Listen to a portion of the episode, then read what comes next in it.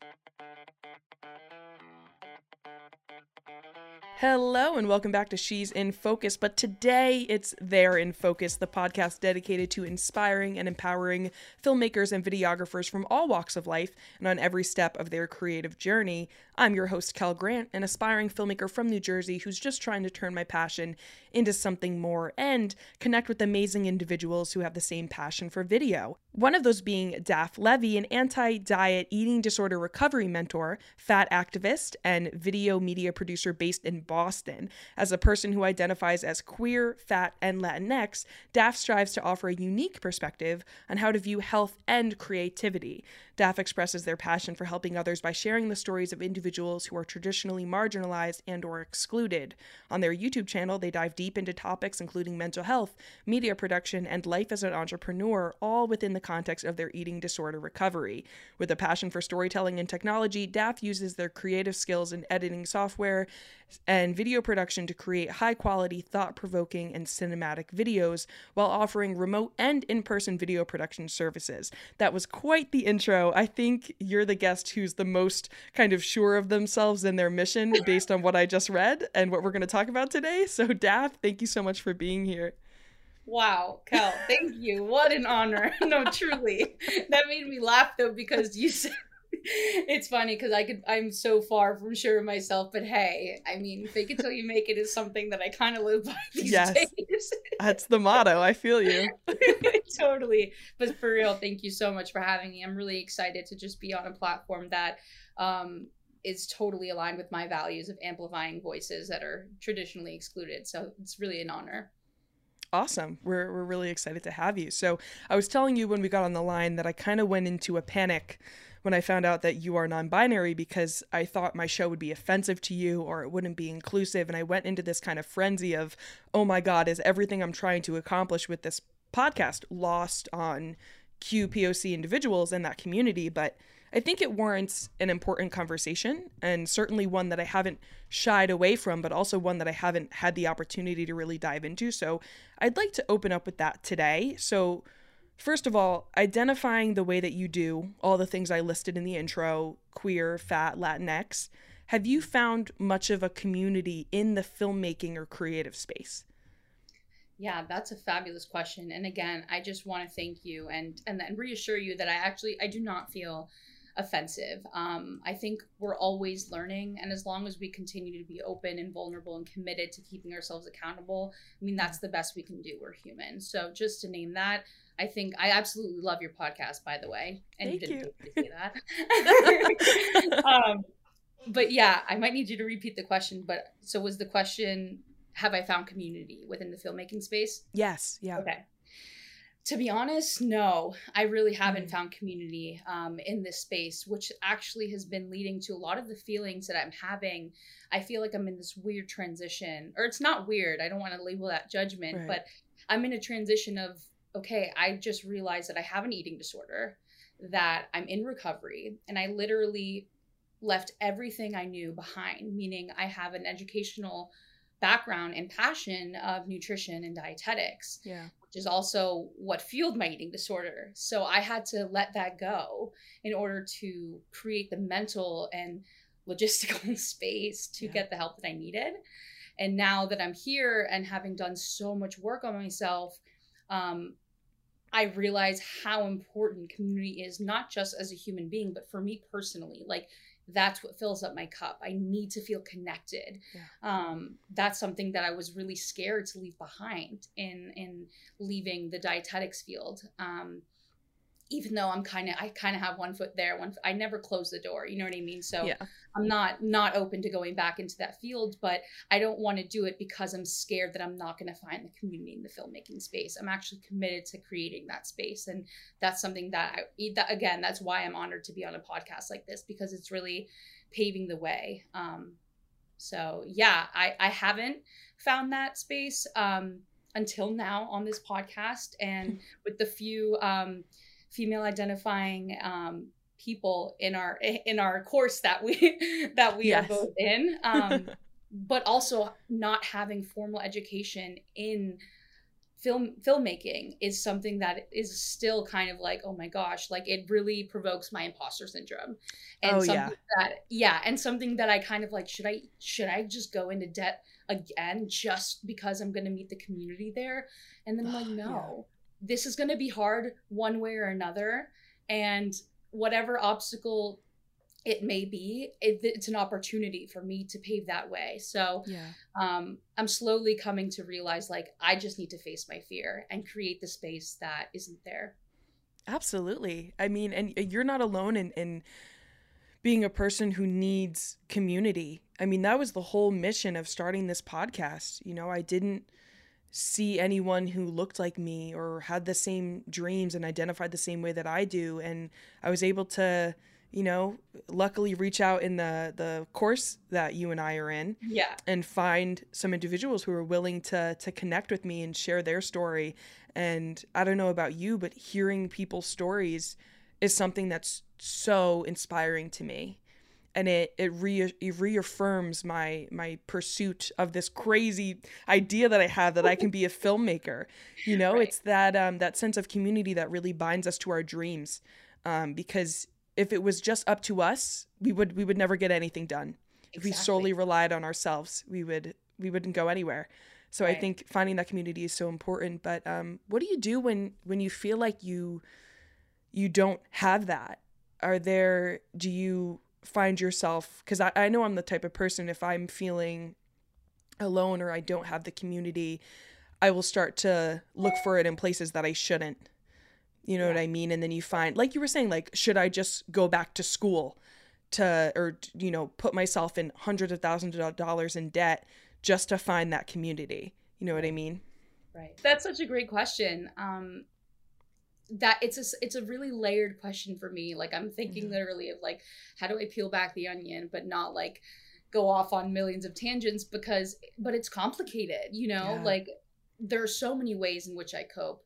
One maladaptive way is relapse in my eating disorder. Mhm. um, when I really want connection and I feel maybe I'm unable to get that, then I, you know, maladaptive behaviors are so tempting in those moments. However, yeah as you know, I am committed to my recovery and and mental health and physical health and um, just living a life that is aligned with my values. Like that's when I really have to sit there and like reflect, not overthink. There's a difference, Mhm. but reflect on where I'm at and what I want. And um, typically, what that looks like is embracing the discomfort that I'm in, like just Mm. radically, and because it's so uncomfortable, and Yeah. Because the when you're when I'm feeling so disconnected and and and and sometimes I isolate myself as a result, and then it's this cyclical thing, right? Where Absolutely. you self isolate, especially in quarantine. Like, come on, give me a break. That was recipe like for disaster it was a perfect storm for a mental breakdown. Come on yeah like and I, I don't mean that to joke i don't mean to joke about it because it's actually something that really does happen yeah um but literally between the isolation between feeling disconnected between um in addition to just feeling like insecure in my abilities because i literally don't have the knowledge that those are the moments when i press record and i record myself. And and i mean there's actually a lot of videos right now that i have just sitting on my sd card um, that i want to post to youtube but that's when i um, at least what i'm trying to do is just press record because i know that i'm not alone that's something that i actually know to be true. Yeah. And sometimes it's helpful for me to process because my brain goes a mile a minute so it's Oh. helpful for me to process by you. speaking out loud. I know the importance of journaling and everything but in that moment pressing record on a camera is more accessible to me emotionally yeah. and physically. And so that's something that i continue to strive for um, that's also a reason why you actually don't see a lot of videos on my channel and so this is a perfect opportunity to name that and name that like i i absolutely love going there and having the conversations that people don't have or maybe are too afraid to have or just can't name it because they haven't done the work yet or yeah just feel so alone in. So that's what I do. I press record. Um, and that's what I hope to continue to do. Yeah, that's amazing. I mean, that level of self-awareness too is is key in in in any individual, but definitely Right. someone who's who's recovering. I can definitely Right. relate to that and um you know, what you said before, you definitely have to check the facts. You know for a fact yep. that you're not that alone. DBT, that DBT, great. it's coming through. I remembered something from my program. No, no totally. Uh, so, I mean, that's that's something I have to do as well. And I just, when I started this podcast, cast, it was a selfish venture. I didn't want to feel alone, and I wanted that that validation to to know that my dreams weren't crazy and I found a community of individuals who had the same dreams, but it's grown into so much more than that. I mean, look at us here having this conversation. Yeah, it's a literally. it's a safe space and this I can already tell this conversation for those listening is going to be so impactful because it's it's stories they haven't heard before. It's ways that they've that they're feeling that they couldn't name or they couldn't come to terms with until now. So I'm just I'm so excited to be speaking with you today, especially because there like in the creative field especially i feel like it is so prone to mental health disorders and eating disorders and things like that um, and it's because it's such a uh, a subjective field. There's so much judgment. There's so much you're pouring yourself into your work just to get judged by other people and that can take a toll on you. Um, and you're you know you feel like you're in constant competition. You have to constantly be improving constantly be leveling up your game or you're going to be forgotten or left behind.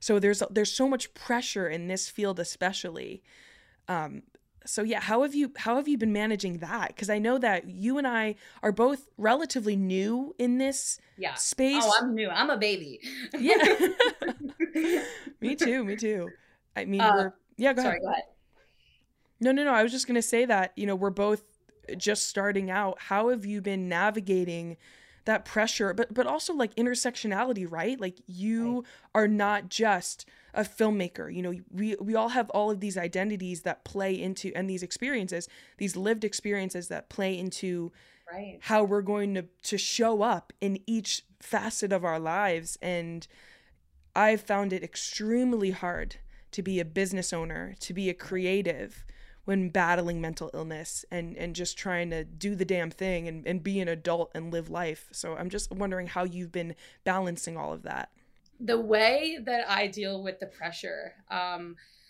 again an amazing question and it's a work in progress today yeah. the way that i'm dealing with the pressure is by not backing down and refusing and like and refusing the urge or not acting on the urge to have emailed you and be like yo i can't do this today like yeah.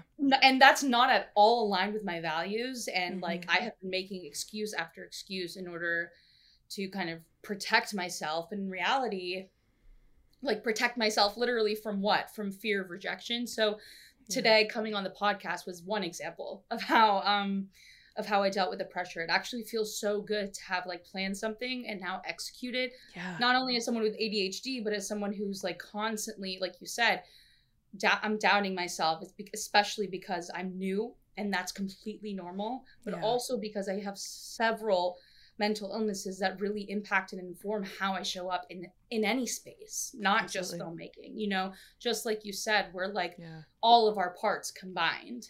So that's something that I actually really, really appreciate. And just going back to that of like sometimes the I honestly just haven't like real talk like I struggle with the pressure because it's mostly the pressure that I put on myself and that's yeah. always been true um, that's why people like me um, who might struggle with perfectionism or some other other mental illness um, that's why I, I tend to go toward maladaptive coping mechanisms so for me pressing record and filming is a survival mechanism yeah. It's one that I'm learning to use as, as a way to cope.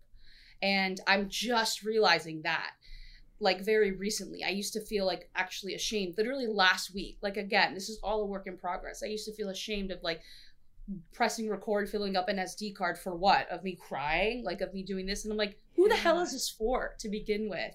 So that's something I'm constantly asking myself. So another way that I, another adaptive way that I cope with the stress and the pressure is asking myself why. And that's something that like it's really hard because I feel like I have to either be in the mood for or to like go there or I really yeah. have to dig deep and like push myself. So to be honest, Kel, it's exhausting. Um, oh, yeah. sometimes it's just like a matter of taking a break. Um, Yeah. But I'll be honest, like I'm still struggling with it. It's something that I struggle with um, to just not use maladaptive coping skills like my eating disorder or like not doing, not acting, which is something that I've been really leaning heavily on. I just haven't been producing. Yeah. Um, so whereas like on my better days, I'm able to press record, I'm able to reach out, I'm able to connect. Um, Yeah. So yeah, it's a work in progress. So for anyone listening, you're definitely not alone.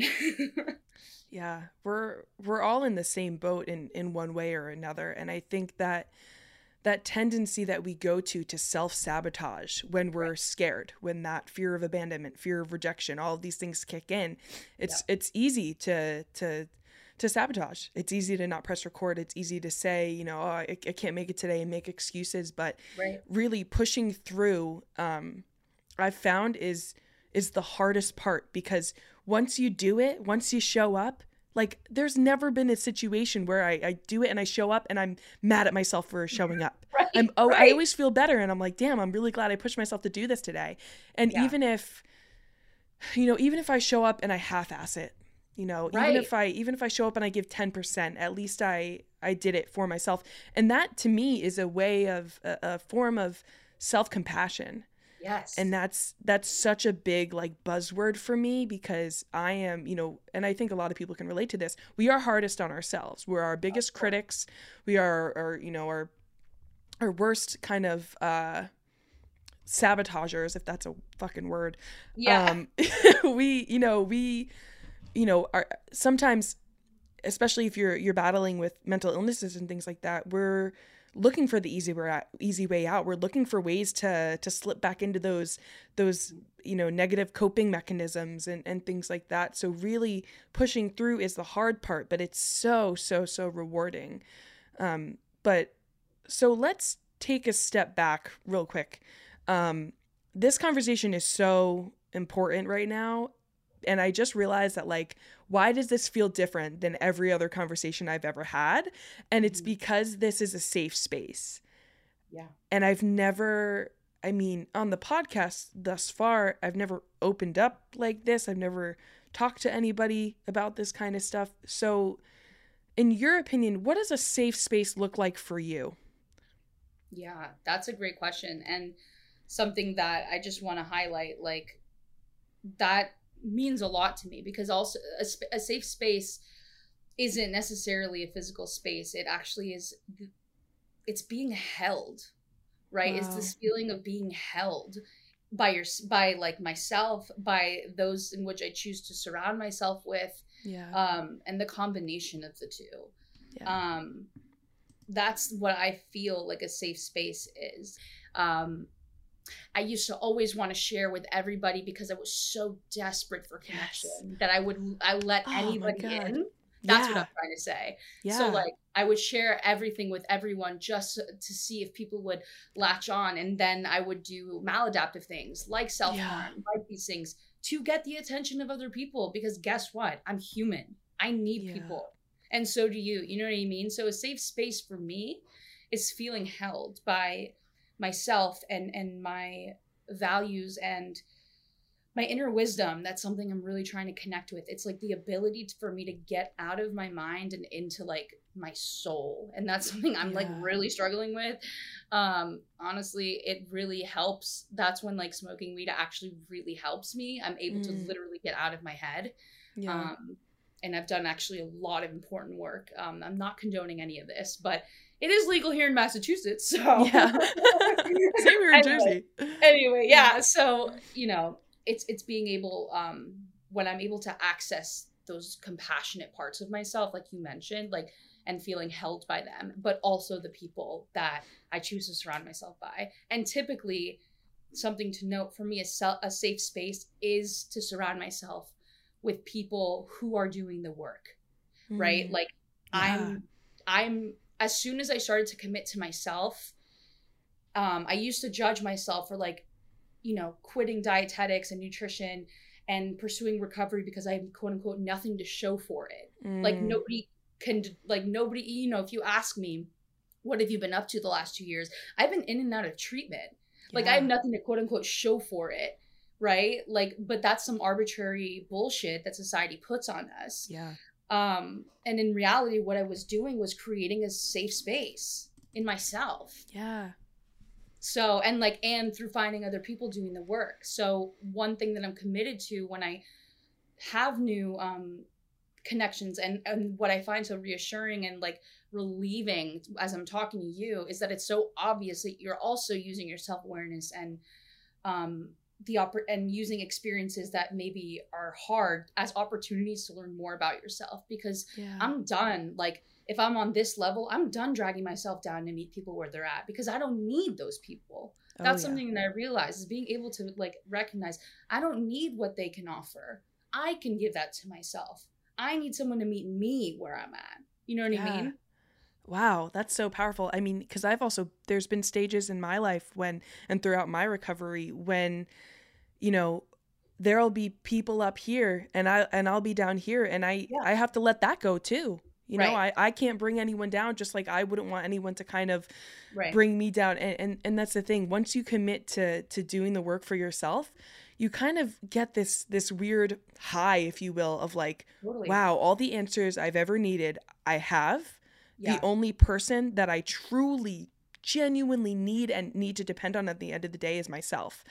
And once you kind of release that and and start to realize that you can choose who your family is, you can Yeah. choose who your friends are, who your what your community is. It it changes your your life, and it's interesting to me because I, you know, people are like, "Oh, Kelly, you're so bubbly, you're so personable." I don't I don't have many friends. I can Same. count on, on like a few fingers the people Yeah. that are in my circle. Yeah, right. The people the people in my circle because I I prefer it that way. I feel I feel safer that way. The people that I trust, I trust with my life, and everybody else, I kind of keep at an arm's arm's length away. Um, because I'm also here. finding finding community when you struggle with things as deep as mental health issues and, and things of that nature is is really challenging because with that comes a sense of of awareness that you have to to know you can bond with somebody right um in a good way and then also in like a you can have a trauma bond with somebody Yeah, too to- totally. I know. so it's mean. like are we gonna commiserate and we're actually gonna be sabotaging each other or are we actually gonna kind of keep a safe distance while growing together and, and building building a friendship and a relationship so yeah. um man these are all like i don't even know i don't even know what i'm saying right now these are all like coming out of That's the vault man That's the best though, because you'll listen to it. No, those are the best moments. Like I when I was actually recording a podcast with like a really famous dietitian that Mhm. I absolutely am obsessed with and was like a celebrity in the field, right I was like, I can't listen to this. Like I refuse to listen to the podcast episode. And then I had people from all over the world be like, Oh my god, you saved my life. And I'm like, wow. the fuck did I say? like, I better listen to it now. anyway. yeah No, but just to go back to what you were saying of like sometimes when I'm here, like down low, and I don't want to bring people down, that's so relatable. And that's another coping mechanism that a lot of people use. yeah And I feel like I haven't experienced this. Actually, I haven't experienced this yet in the creative realm, but I can only imagine what it's like to have people like use that subjectiveness, if that's a word, to Yeah. bring others down because they're so low, right? But I just Yeah. wanted to share like that's when it's okay. In fact, that's when it's necessary to reflect and use your self awareness and courage when you're feeling so low to ask for help from the right people yeah. it's not like you you know you're low and you stay low and you don't want to bring anyone to you know what i mean that's not it it's like okay now what you know what i mean like i need help that's when you kind of lean into the discomfort and the pain and realize that you're only human and in fact you literally you know we can't always all meet our needs all the time. Like that's Yeah. literally not a part of being human. So that's also something that i'm realizing. It's like finding that healthy balance right of like yeah within relationships within um how i identify in my gender with how i identify as a creator and a person in recovery and all of that it changes Yeah, and what you said about knowing when you need help, I think that's that's half the battle, right? It's knowing that you do, but then the second part of that is committing to it. As someone who struggles with mental illness as an adult and we talked about how you know, our identities kind of bleed into our other identities and all of the spaces that we occupy. You know, I, f- I find myself, I'm an adult, I'm 24 years old. I work a full time work from home job. I just launched a production company. I have a boyfriend of two and a half years that I live with. You know, I have bills to pay. I'm also, I also know that I'm not at my lowest point because I've been there. I know what that looks like, but I also can acknowledge the fact that I'm lower than I usually am and I feel like I need more support. Yeah. The most helpful thing for me was going to program, was being in in the hospital, was being, you know, at an IOP 4 or 5 days a week. It Right. was that. I can't feasibly, I don't see a route to do that at this Right. present time in my life and especially, you know, thinking a few years ahead when I have kids, when I, you know, have Right. have when I'm at a more um, senior position in my career. How Right. do you go about getting the help you need while also fighting, while also kind of fighting the st- stigma in corporate America that Yeah. you know that if you go to your boss and say, "Hey, by the way, you know, I've Yeah. kept this under wraps for you know the year and a half that I've been working here, but this is what I actually struggle with. This is my reality day to day.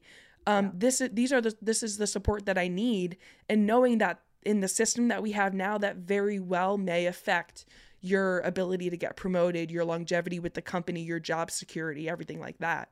yeah that's again you're like you put everything of what i experience into words mm-hmm. basically like you're ba- it, it sounds like you're reciting what i have gone through Wow. and something that i had to do was one i learned i, I mean a lot of people you know a lot of people tell me that i'm really resourceful and i am. Like that's just in my blood. I'm argentinian israeli grew up with immigrant like immigrant parents who just like came to america at 15 and had to literally support their parents like Mhm. you know what i mean? So it's in my blood. Right. but i think so the, so part of it is this just like unwavering resilience. I think that's i mean that's something Yeah. that's built within me and i can't i can't change it's just Mhm. like i would that's just like always been bombarded but the other thing is like how do you ask for help well you number one confide in that one or two people Yeah. that you feel safe with like 100% um and then also take some time to start i would say take some time to start journaling and bringing more awareness to what exactly is causing x y or z.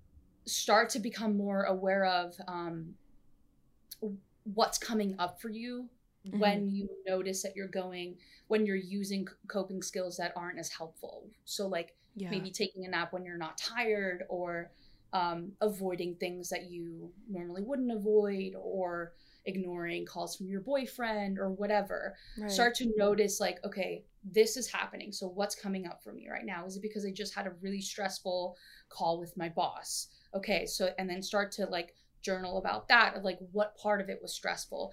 That Mhm. way you start to gather more information. That's when like you know there's a certain level you can't like think your way out of a mental illness. So that's not what i'm trying to say. Yes, i'm yeah. just saying awareness and it awareness is the key to the knowledge that you need in Yeah. order to gain the courage to ask for the help that you need yeah. you know what i mean absolutely. and i think by like and i don't want to say track track this track that to be honest that shit triggers the hell out of me Mhm. but that's kind of it is what i'm suggesting so if that's one way to say it, it's kind of like start to track your emotions just start to raise awareness about what's coming up for you in moments where you're using more maladaptive coping skills from there it's it's doing the work of like literally opening up that benefits um, handbook and realizing what my benefits are. Getting on the phone with my insurance company for hours.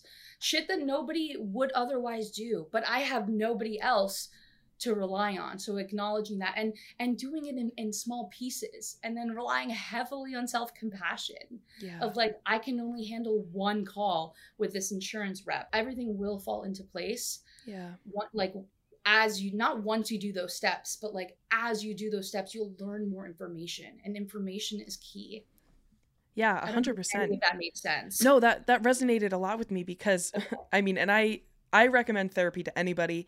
right I don't know You that I've talked about it.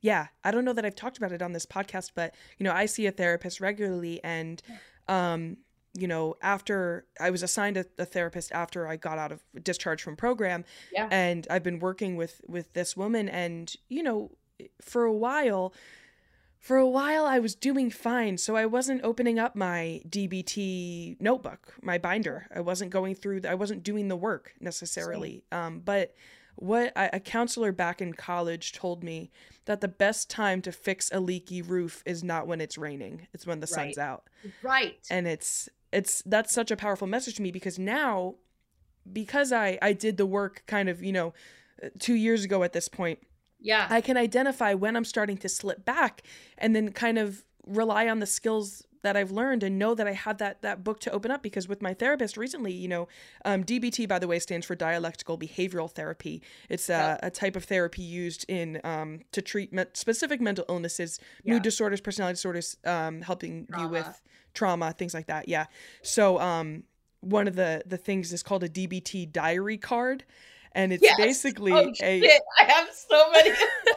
it's basically if you if you guys don't know what this is google it um and and again i should preface this by saying we are not licensed therapists we're not you know giving you any medical advice or diagnosing you in any way but a dbt diary card is basically a more productive way of journaling for Yeah. people who suffer with mental illnesses and things like that so what i've been doing is is filling out this diary card and it's it's it's fucking tedious you know it's Yeah. like every day it's draining it's exhausting because you have to experience the whole day and then you have to go sit down and you have to fucking relive it and write about it and then once you go to, you know, in my therapy session, my therapist will review my whole diary card for the week or the two weeks or whatever, Yeah. and we'll go through it. And you'll find that that awareness is so key, Daph, because, oh, this is something that I experienced there. This is a trigger. I wouldn't have had that thought had I not gone there or, you know, experienced that. So it's that awareness is key because before you you tap into that awareness it's really easy to say fuck my life is spiraling out of control Right. i'm at my lowest like things are going downhill tapping into that awareness allows you to pinpoint exactly what the issue is and then find appropriate resources because honestly going through this these dbt diary cards i'm starting to realize that okay maybe i just need to brush up on my dbt skills maybe i need to go back into my binder instead of checking myself into a hospital you know what i mean Yep. so it's Oh, I fucking Yeah. know what you mean. Like nobody's business. Like it's crazy how much I resonate with that. So first, thank you for sharing um, your experience because I know that that's it's hard. It's fucking hard to talk about these things yeah. and just know that like I it's I really appreciate it. And I'm sure listeners out there might appreciate like two people just like struggling and naming that they're struggling yeah. um and just normal not normalizing it in a way normalize the conversation around it. Like this shit isn't taboo. Like Yeah. this happens every day. No like we're just choosing to talk about it. Yeah. So anyway thank you for sharing that. And i completely agree. I think that's also one piece that maybe we can talk about like that's actually a huge reason i think why i started video is because it's it was a form of documentation. Mm, yeah you know talk about that somewhere and- yeah. yeah so what i mean is is like how i got into film and i say film and i'm literally judging myself the thought of like what um, you're not a fucking filmmaker? Like that's how real this shit is guys. Like yeah yeah. it's so hard. Like i'm like no i got into video not film. Because like i change it from aspiring filmmaker because i'm like i convince myself i'm not aspiring filmmaker because i don't know what the fuck i want. So yeah i feel i'm you. gonna chill. No, I totally let that feel you. judgment go and just throw that out the window. But i just Mhm. want to like normalize that that those thoughts are happening as i'm saying like oh yeah i consider myself like an inspiring filmmaker you know what i mean? Like yeah. anyway so i got into this by accident i guess. Mm. um i got into this by by um when i started my youtube channel which was in the during the beginning of quarantine. I was in iop for my eating disorder. Oh wow. Um, yeah, and this had been after I went.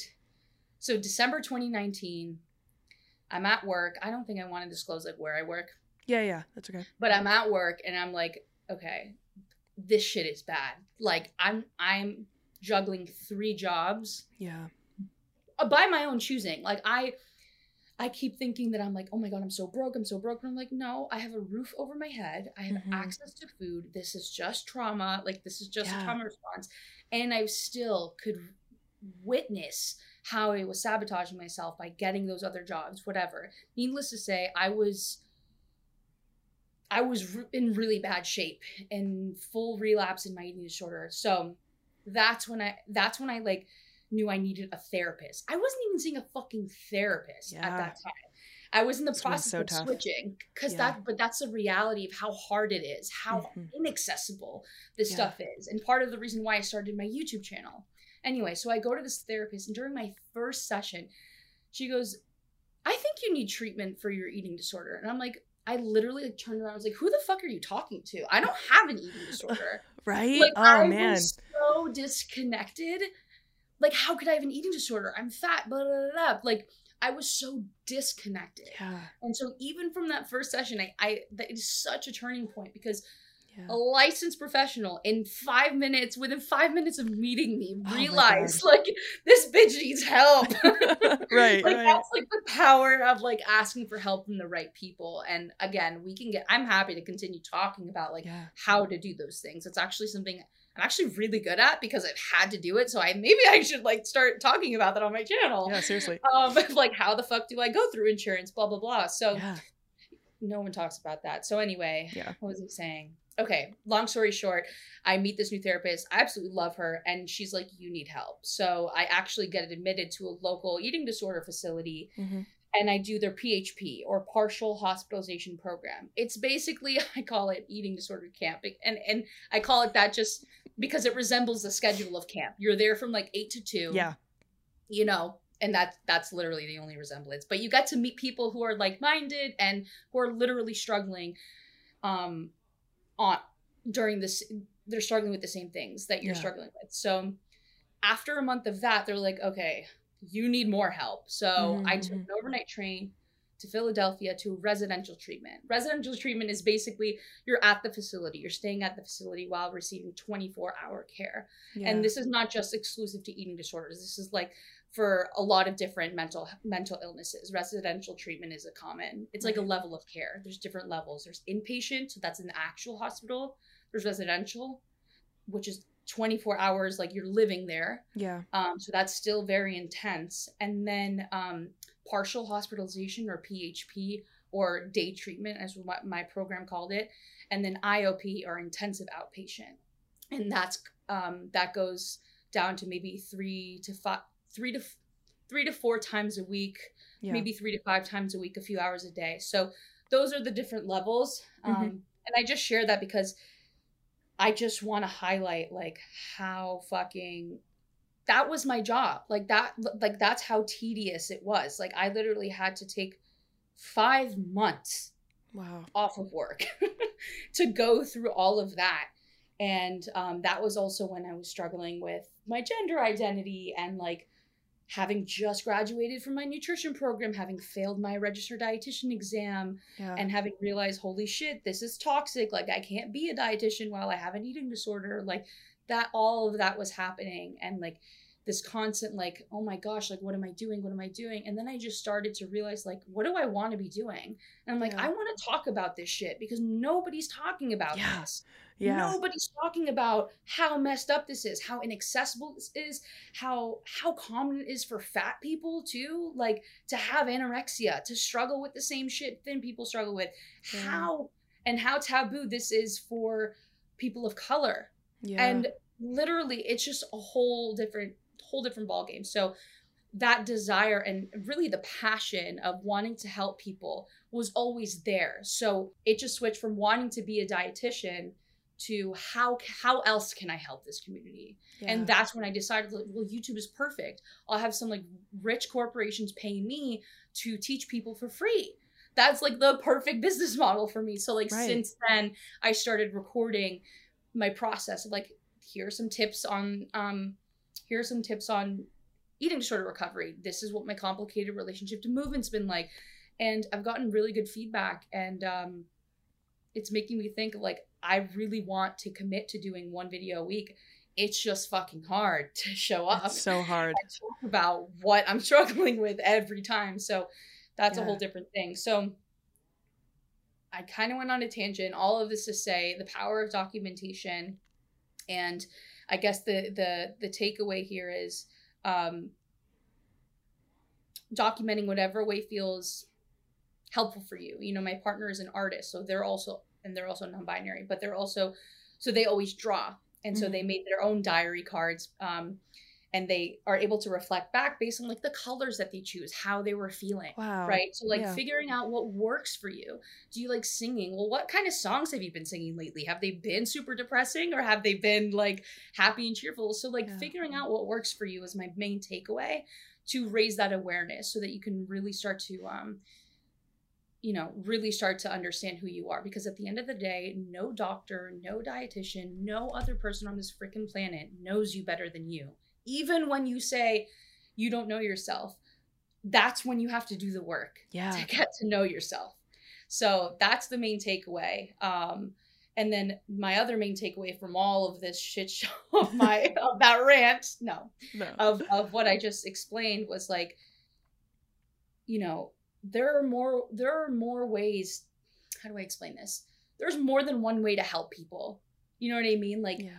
You can do it scared. Like i i like i said i did this on accident. I didn't know what i was doing. I just knew that i love tech and i was just like excited at the prospect of how do i turn on a camera? Like that just excited me and leaning into that being being willing to to lean into that unknown but recognizing like oh, this is producing like exciting feelings. This is probably something I should tap into. Yeah. So it's all, it all feeds into each other. And so the main, another main takeaway that I want to share with you all, it's like, as you start to, and at, when you commit to working on yourself, mm-hmm. and as you start to show up for yourself consistently, that's when everything falls into place. Yeah. So for me, it, what, what that took was for me to take time off work and eat fucking three meals and whatever snacks a day because my di- dietitian told me to do that.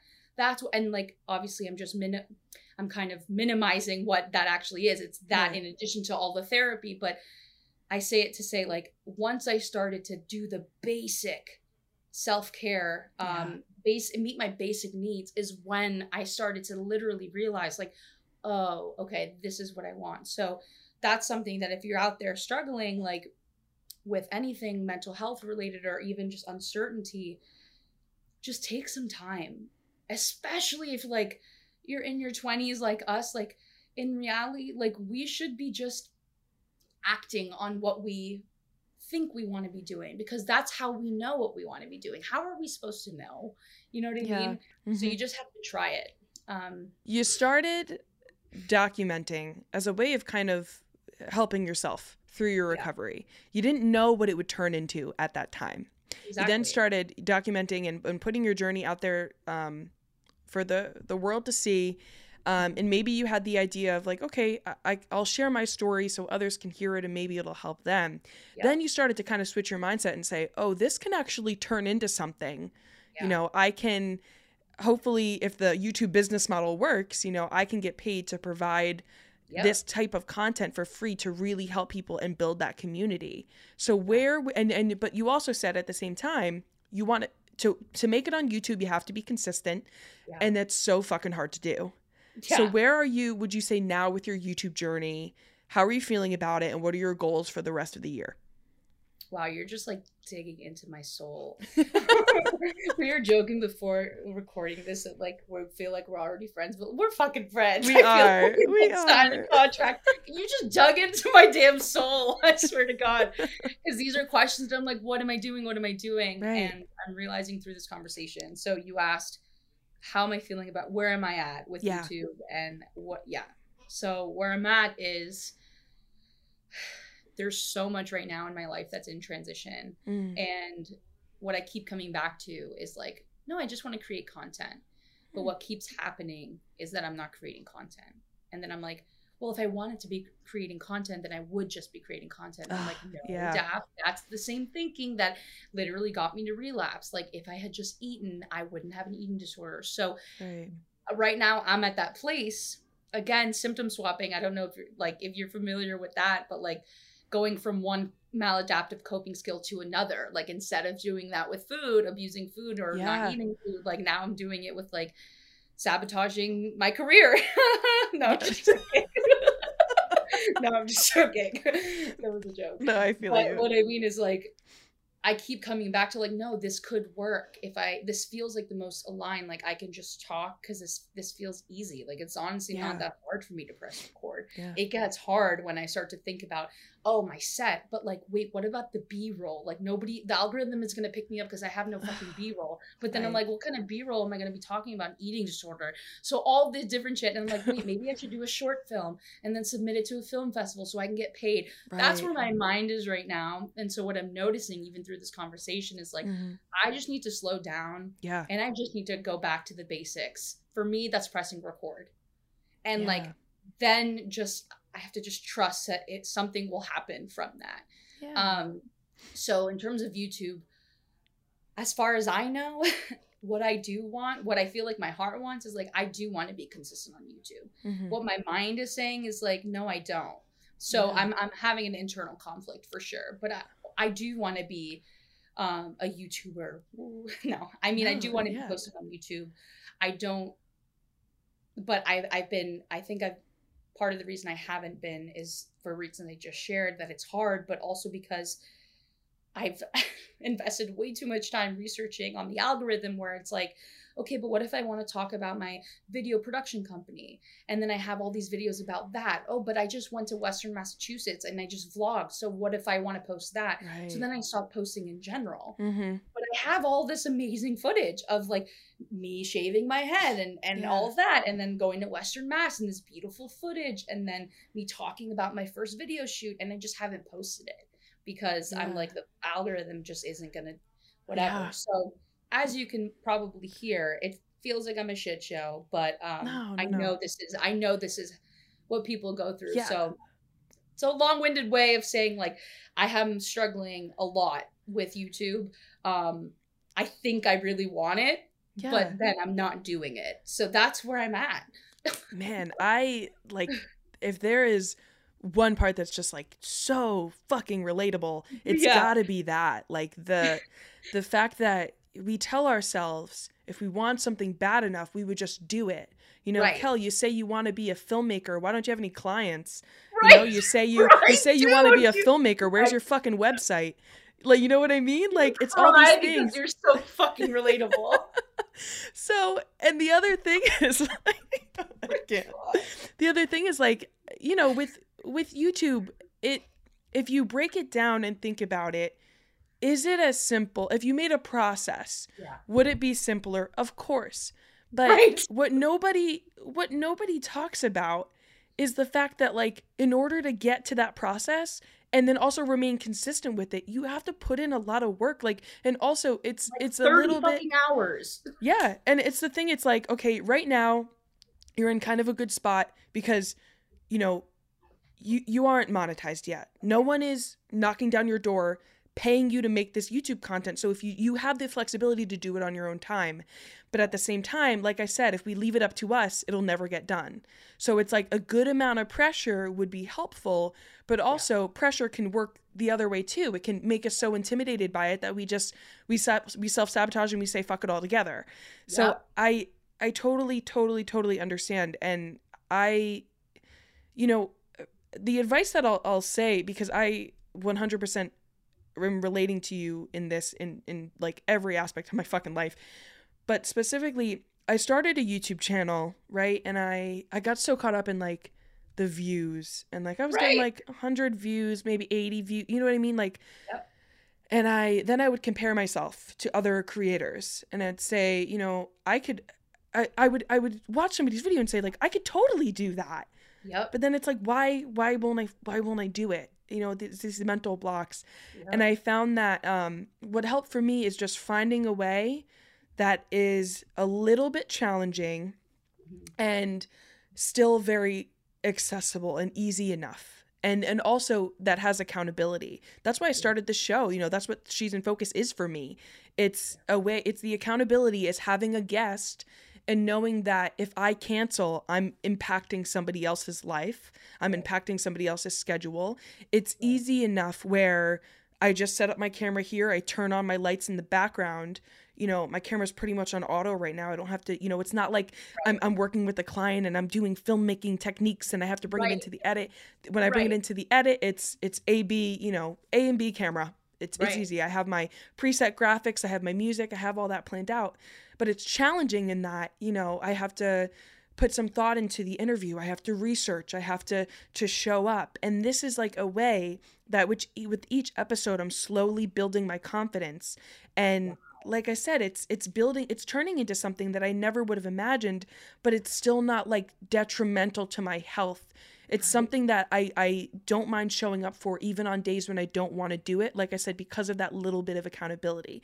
So I think I don't know if that's a, a series on your channel. I don't know Yeah. if that's starting your own podcast. You know, I don't know what it it looks like for you, but I think that could be helpful in in finding something small that checks those boxes so you can help hold yourself accountable a little bit. Wow, that was just like very very helpful advice and and really reassuring again that you know you're going through it too. And um again something like being on this podcast also and and hearing you say that helps me put it into context of like no I actually really enjoy this. Like I am having a really shitty day. Like you can't tell but I'm wearing pajamas on the bottom. I just put on a shirt. Like literally I'm like quarantine Wearing a fucking baseball cap. Yeah. literally quarantine will never end. Right. not for me. I'm joking. But anyway um yeah it's what was i saying? It doing something like this actually feels so authentic and this conversation is really like filling up my cup. Like i Yeah. it's helpful. So maybe i just need to you know be by being present in this moment i'm realizing like actually like doing something like this like i have the software Ecamm Yeah. live where i would use to do live streaming. I know how to make um, graphics. My partner's a fucking animator. Like i can make a kick-ass thing. You know what i mean? I do have skills. I'm also on auto and i have this fancy ass thing. I have all the things and i think yeah. You know the maybe uh, you know yeah you're totally right. It's like start starting to ask smaller questions of like breaking Yeah. it down not like okay why am i struggling? That's kind of too much right? It's like okay but what can i do? Like what feels okay? And right now i know feeling like talking to you feels actually more than okay. It makes me really happy. Makes me feel better in fact.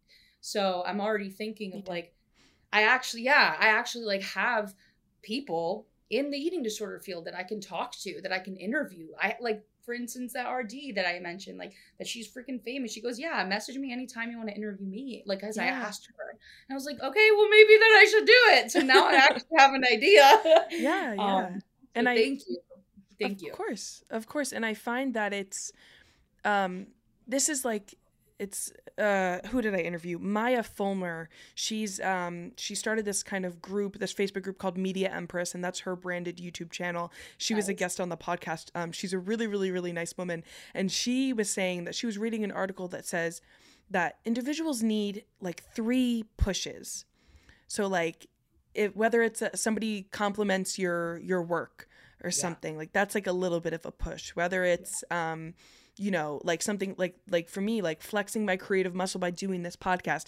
Every every episode i have under my belt every one that i publish on instagram it gets a few likes.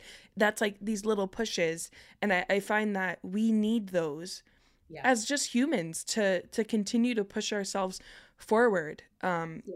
and it's it's just so it's so interesting how you know we will work so hard for those little pushes but we can be also taken down in a with one negative comment with one negative thing. So it's just this constant pursuit of like okay this feels okay now. This feels good. Let me just try to do this for as long as i can before the negative hits again or before it, it comes because typically and i don't know if this if this is a pessimistic view typically it's not if it will come it's when it'll come you know? But that's just that's just life. It's up and down.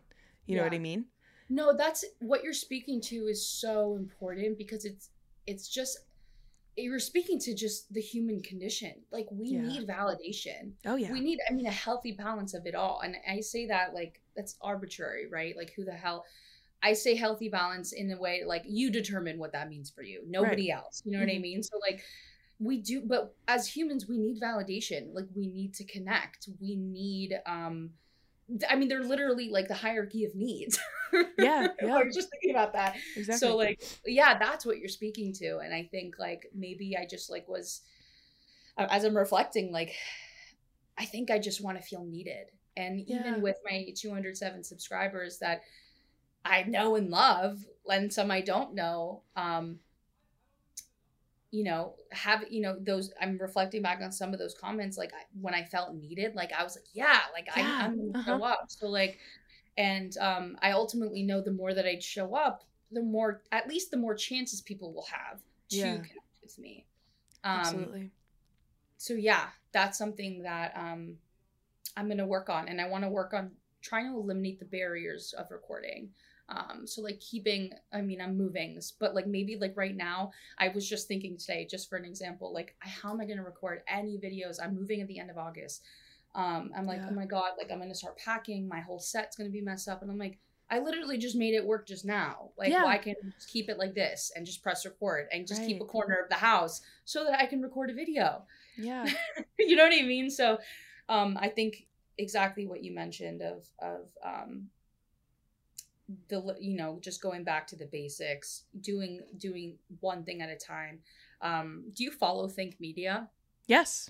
yeah I do. absolutely love him i i like sean cannell um i'm in his program the, the video ranking Oh, academy really? I've been thinking Yeah. about it. Oh yeah, I can share with you like just what I've gotten from it and whatnot. Yeah. But I um something that I actually love and I've been following is just how can I do one percent better? And typically I've been working more on it like in post because I kind of just like the setup of pressing record. That's what works for me. Mhm. But now I'm just like, okay, like what can I do? I just need to show up. Like I'm gonna just try and um get to that point. And I'm I'm even gonna remove the pressure of like needing to post. I'm just gonna show up and I'm just gonna record it so I have it.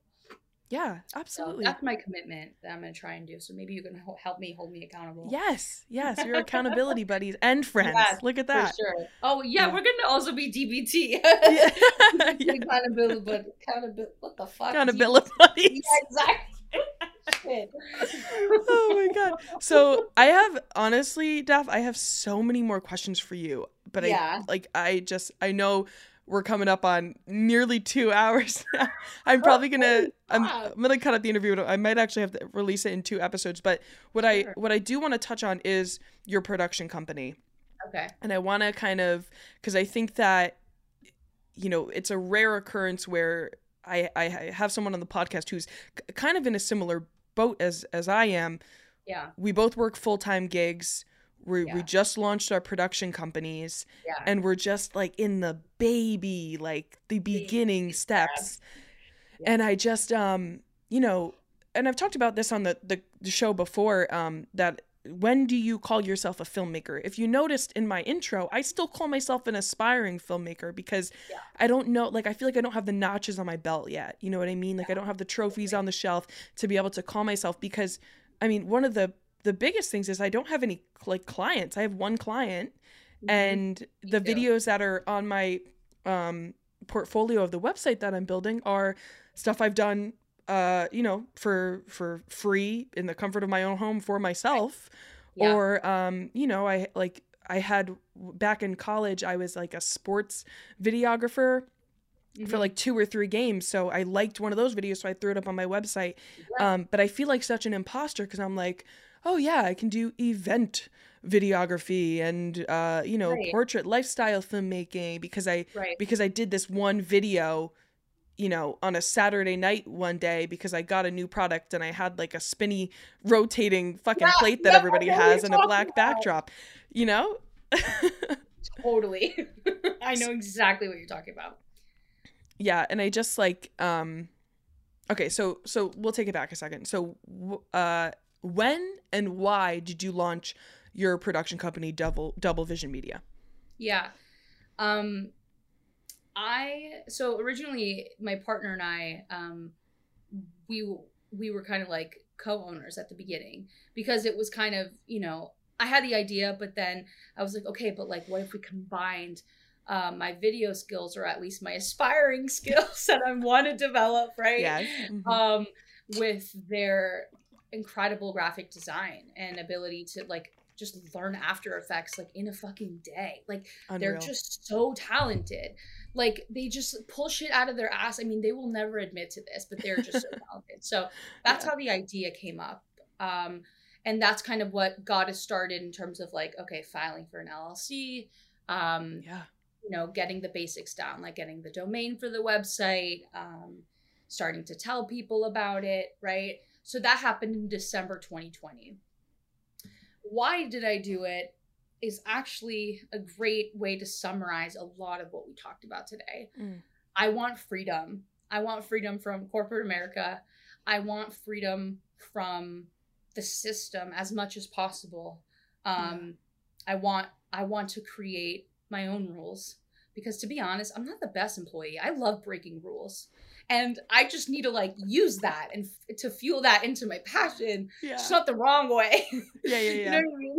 I mean, I'm actually a top seller at the company, but um No, I, I was I pleased. totally under understand what You you're I saying, and as a gainfully em- employed person, I can't admit to that I can relate to you very heavily. yeah, So, so but you yes, just take that out. But like, anyway, so the main reason is is because it started to the idea started to align with my values. I want financial freedom. I want Yeah. like freedom um, to go. I want the freedom to um, make money on a passion. Um, I want Yeah. the freedom to, um, like I said, create my own rules and um, and break them and for nothing to happen. I just want to be able to call the shots. And Yeah. that might sound like I just want control. And maybe that's true, but um a lot of the these are a lot of values that I that I have right now that that I'm really like aching for. It's like I just want freedom.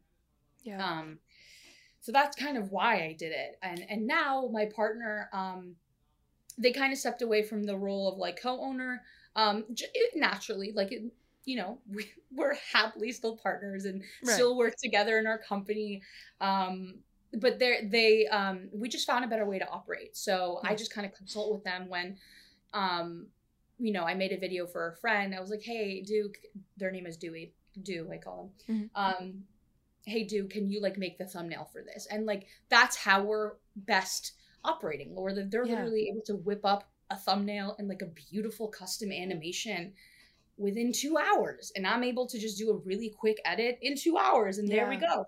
You know what i mean? Four Right. hours of, of work done and a beautiful like just like very um simple rather uh social media video. So right now that's been working really well. Um that's what we're kind of doing. We're kind of i think i'm i enjoy um the business aspect and kind of being in control of those um calling the shots i guess yeah, Mhm. um, and taking those creative risks. And then, um, but I always typically run my decisions creatively by do because I really appreciate and value their opinion. So I think that's something that's really important, especially when I consider like bringing people on. If that's something I want to do, it's like I need to be able to trust them and I need to be like on the same level. yeah, So Mhm. creatively, um, Do and I work really well together, and um, they're a big part of this. That's why I keep mentioning them. So that's kind of why I started, and then what's going on right now with Double Vision Media is um, literally similar to you. I'm like, okay, I have no portfolio, I have Yeah. absolutely no experience. I keep Yeah. consuming more than I'm creating. So then I started to just ask myself, like, what do I enjoy consuming? And then started to ask myself, can I see myself making this? So, like, to be honest, like Daniel Schiffer, you know Daniel Schiffer? yes, yes, Yeah, every okay, everyone knows Daniel Schiffer, but no judgment if you didn't. I would still be friends with you, don't worry. anyway, he's this YouTuber dude in Canada, and he's just really fucking phenomenal. He's so talented and Yeah. has really big name clients, but also just like does stuff on his own for fun. And it's like insane. He does a lot of uh, product product videography. What, what would Yeah. you call it? yeah, exactly. That's exactly what I would call it. With yeah. like a very minimal setup too. minimal setup and they're like all handheld handheld shots so like i say all of it to say like when i watch his video i feel like oh i could do that Yeah, um and so that's something i want to lean more into that's literally a conversation i had with dewey the other day of like can Mhm. we do this can we just like like i have all of this stuff yeah, um like can i just let's just do it so that's something i'm thinking i want to um lean more into is product videography yeah. but we actually just got back from a trip to Vermont. Um, this is a different story, maybe for a different time. Mhm. But um, I went to go visit a friend and a friend that I worked with in college at like an on-campus work study job. Mhm. Um, and we haven't really kept in touch that much, but we vibe like she's fucking phenomenal. Yeah, yeah. Um, anyway, so she's an Afro Dominican. Um, she's Afro Dominican, and and her and her parents own an Afro Dominican owned creative arts business, oh, and they're wow. actually really famous in Vermont because they paint beautiful, very impactful and powerful murals all over Vermont. And Wow. one that they're working on right now is huge. It's like on Main Street, like one of the one of the main streets in like Burlington, Vermont, which Vermont's small, but like it's you know like in you when you walk in the building and you see it, there's hundreds of Black revolutionaries, and just the messages. Like I get chills thinking about it, but when you see it and experience it, it's something that is so inexplicable. But anyway, so this trip was just so insightful because what I learned was wow, like working with other creators is something that feels really good because they actually Yeah. They don't ask to negotiate my price. Yeah, They're, exactly. They understand the importance.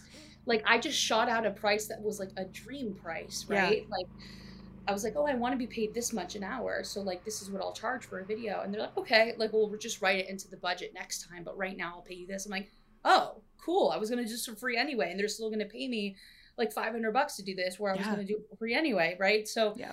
um, so where I was at is like, okay, I don't, I don't have any experience. I don't really have anything on my portfolio. So what do I feel like I can do for free? Like, what do I want to be doing? I'm, I'm, le- I'm trying to lean into working with others. That's something I noticed that I need based on the conversation that we've had. Like, yeah, I need connection, and I think working with other creators is something one way to do it, Yeah. as evidenced by not only that interaction but our interaction today Right. um and um what else just um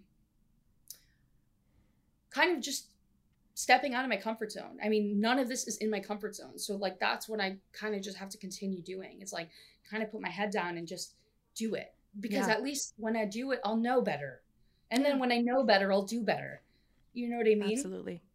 Yeah. Of course, it's all part of the process. And I think Yeah. uh it's so funny. Even our like our ideas for what we want our production companies to be like aligned so well because I love that short form social media content. oh yeah I love that. I mean, I don't have a a very long attention span either, so I just love I mean, and that's why I love like the idea of a 30 second spot, 15 second spot. Like I just I love it so much and that's the kind of you know that's the kind of content i want to create but on the other hand i want to work with other um you know poc other you know companies that like small businesses things like Yep. that um that have missions that i believe in or have like things that I, I believe in or i really like so i'm the the thing that i'm hearing that we both want to do is just like choose our projects never want to be in the situation where we're taking on so much work uh, of, of shit projects that we don't want to do just to pay the bills. It's choosing Right. the projects, creating quality content that will pay the bills and with clients that'll you don't have to justify your your prices to. Exactly. And I think that's a, our approach is even similar because we both have day jobs that we might, I don't know about you, like I plan on quitting eventually, but like I don't want, but right now, like there's so much uncertainty that removing that only source of stability would be uh, more detrimental. So for me, it's now about how do I make a game plan moving forward. Um, and I think it's really just this question of, and I think I don't know if this is something you you are dealing with, but it's like I feel like I'm taking a bet on myself. Yeah. Like, you know what I mean? As I start to plan for my future, it's like, okay, but so like, can I just count on me saying like, this is how much I want to make, and then like, can I count on that? Like, so 100%. sometimes on on good days I'm like, yes, I can, and on other days I'm like, no, like, are you fucking nuts? Don't do that. So, um, this all feels like you know, even just even just starting the company, even just doing the things, having these conversations Yeah. is all information, all opportunities to just learn more about ourselves and to learn and experience the world. Like, and something that I want people to know about me is that once I started in recovery, what I learned is it's okay to change your mind. Like, do you know how many times I changed my website? I changed my fucking pronouns like so frequently. like, Right. it's okay to change your mind is something that I'm constantly telling myself of like, okay, so I did this for my brother. I don't want to do that anymore. Or I did like I thought I wanted to be a documentary filmmaker because I love Matt D'Avella, but I really don't. Like that's way too uncertain. Like I really Yeah. don't have it in me to do that. So um yeah, I'm just trying to go with it and and lean into it. And I'm st- still finding that balance, right? Of like, how do I lean into it? But am I leaning into like the doubt or am I leaning into like my inner wisdom? Yeah, 100%. I always uh, feel like I'm going back and forth between my wise mind and my emotion mind all the time. You know it. it. You really know it. When it comes down to, to those kind of things. But I think um, I'm just so excited to have have met you and to be talking with you and just the fact that our journeys align so much has yeah. just inspired me and I'm I'm never gonna leave you alone now. Like you no, got a friend. I'm well, I'm messaging you every day. but the but the thing is like um this is this is why I, I do this podcast. It's yeah. to because there is, you know, every guest I have on the the show is great. Yeah. But then there are just people that you click with that yeah. you know like ah, this just affirms everything i'm doing in this yeah. field it affirms everything yeah. all my experiences and everything like that so I, I definitely feel that with you daph and i'm i'm just so like fucking thankful that you were here today and i oh. so appreciate the conversation we had i really appreciate this conversation and you and i think like the fact that you wanted to interview me already made me feel I, like that's what I that's what got me through this huge ass hump. So thank you. Like I've been not creating and this is this broke that spell because i had yeah. someone that was interested to hear from me i think that's like what i needed so i've learned so much for myself and just feel so affirmed and for anyone listening out there um, feel free to reach out to me I, my dms are open you can find me on social media um, at Daph Levy, D A P H L E V Y. That's just my first and last name. That's my personal. And then at doublevision.media. It's spelled as you'd imagine, is my uh, professional kind of. We'll see where that one goes. So you can follow me there, and then my um, website is also doublevision.media.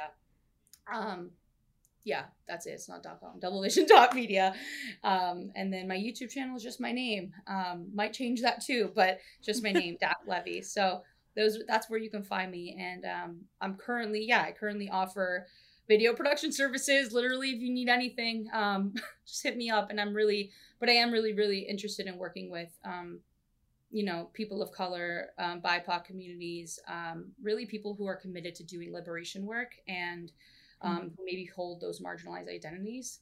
That's kind of like what I want to do. I know that for certain. So, um, in addition to uh, promo videos, so like if you're a, a, small business owner who has some of those ident- identities, um, yeah, I'd love to work with you. So, yeah, was that okay? No, that was perfect. I was gonna uh, literally ask you all of those questions in a row, just like that. Okay. Anyway, so it worked out. Um, the last question I we will end with today is: How can the viewers and listeners of this podcast support you as a filmmaker? That's so sweet. Oh my god, how can you support me? Honestly, um, I think you can support me by subscribing to my channel. Um, I've been toying around with the idea of making like buy me a coffee page. Um, or a Patreon page just to have a tip jar. Um, but honestly, subscribing to my channel and um, I, I want to hear from you. I want to know what you guys want. That's what I'm realizing is what I need. I just want to know how I can serve my community better. So um, reach out and subscribe would just be mean the world to me. Awesome. Well, we know where to find you. Yeah. Daph, again, this has been my favorite episode to date. Ooh, oh You've my been God. my, my favorite guest. What the hell? Are we doing this? No, I'm kidding. no, so funny. Um, so uh in closing, I'm I'm just so excited for this this new friendship we've just sprung up here yeah. in the in the podcast. So again, thank you so much for the the value that you brought to this episode and I'm so excited to see how your business and your YouTube channel and you are going to continue to grow as a person. So thanks so yeah. much for being here. Thank you. And likewise, I'm so excited to just be a part of this literally trailblazing community that you've created. Um, you've inspired me a shit ton, and I'm so excited to support you and hopefully collaborate in the future oh, a hundred percent. Okay, cool. Coming into your DMs right after yeah, this. Yeah, we literally live so close to each other, so that's too funny. Yeah. All right, fam. So having me. of course, as always, thanks so much for watching, and I'll see y'all in the next episode. Bye.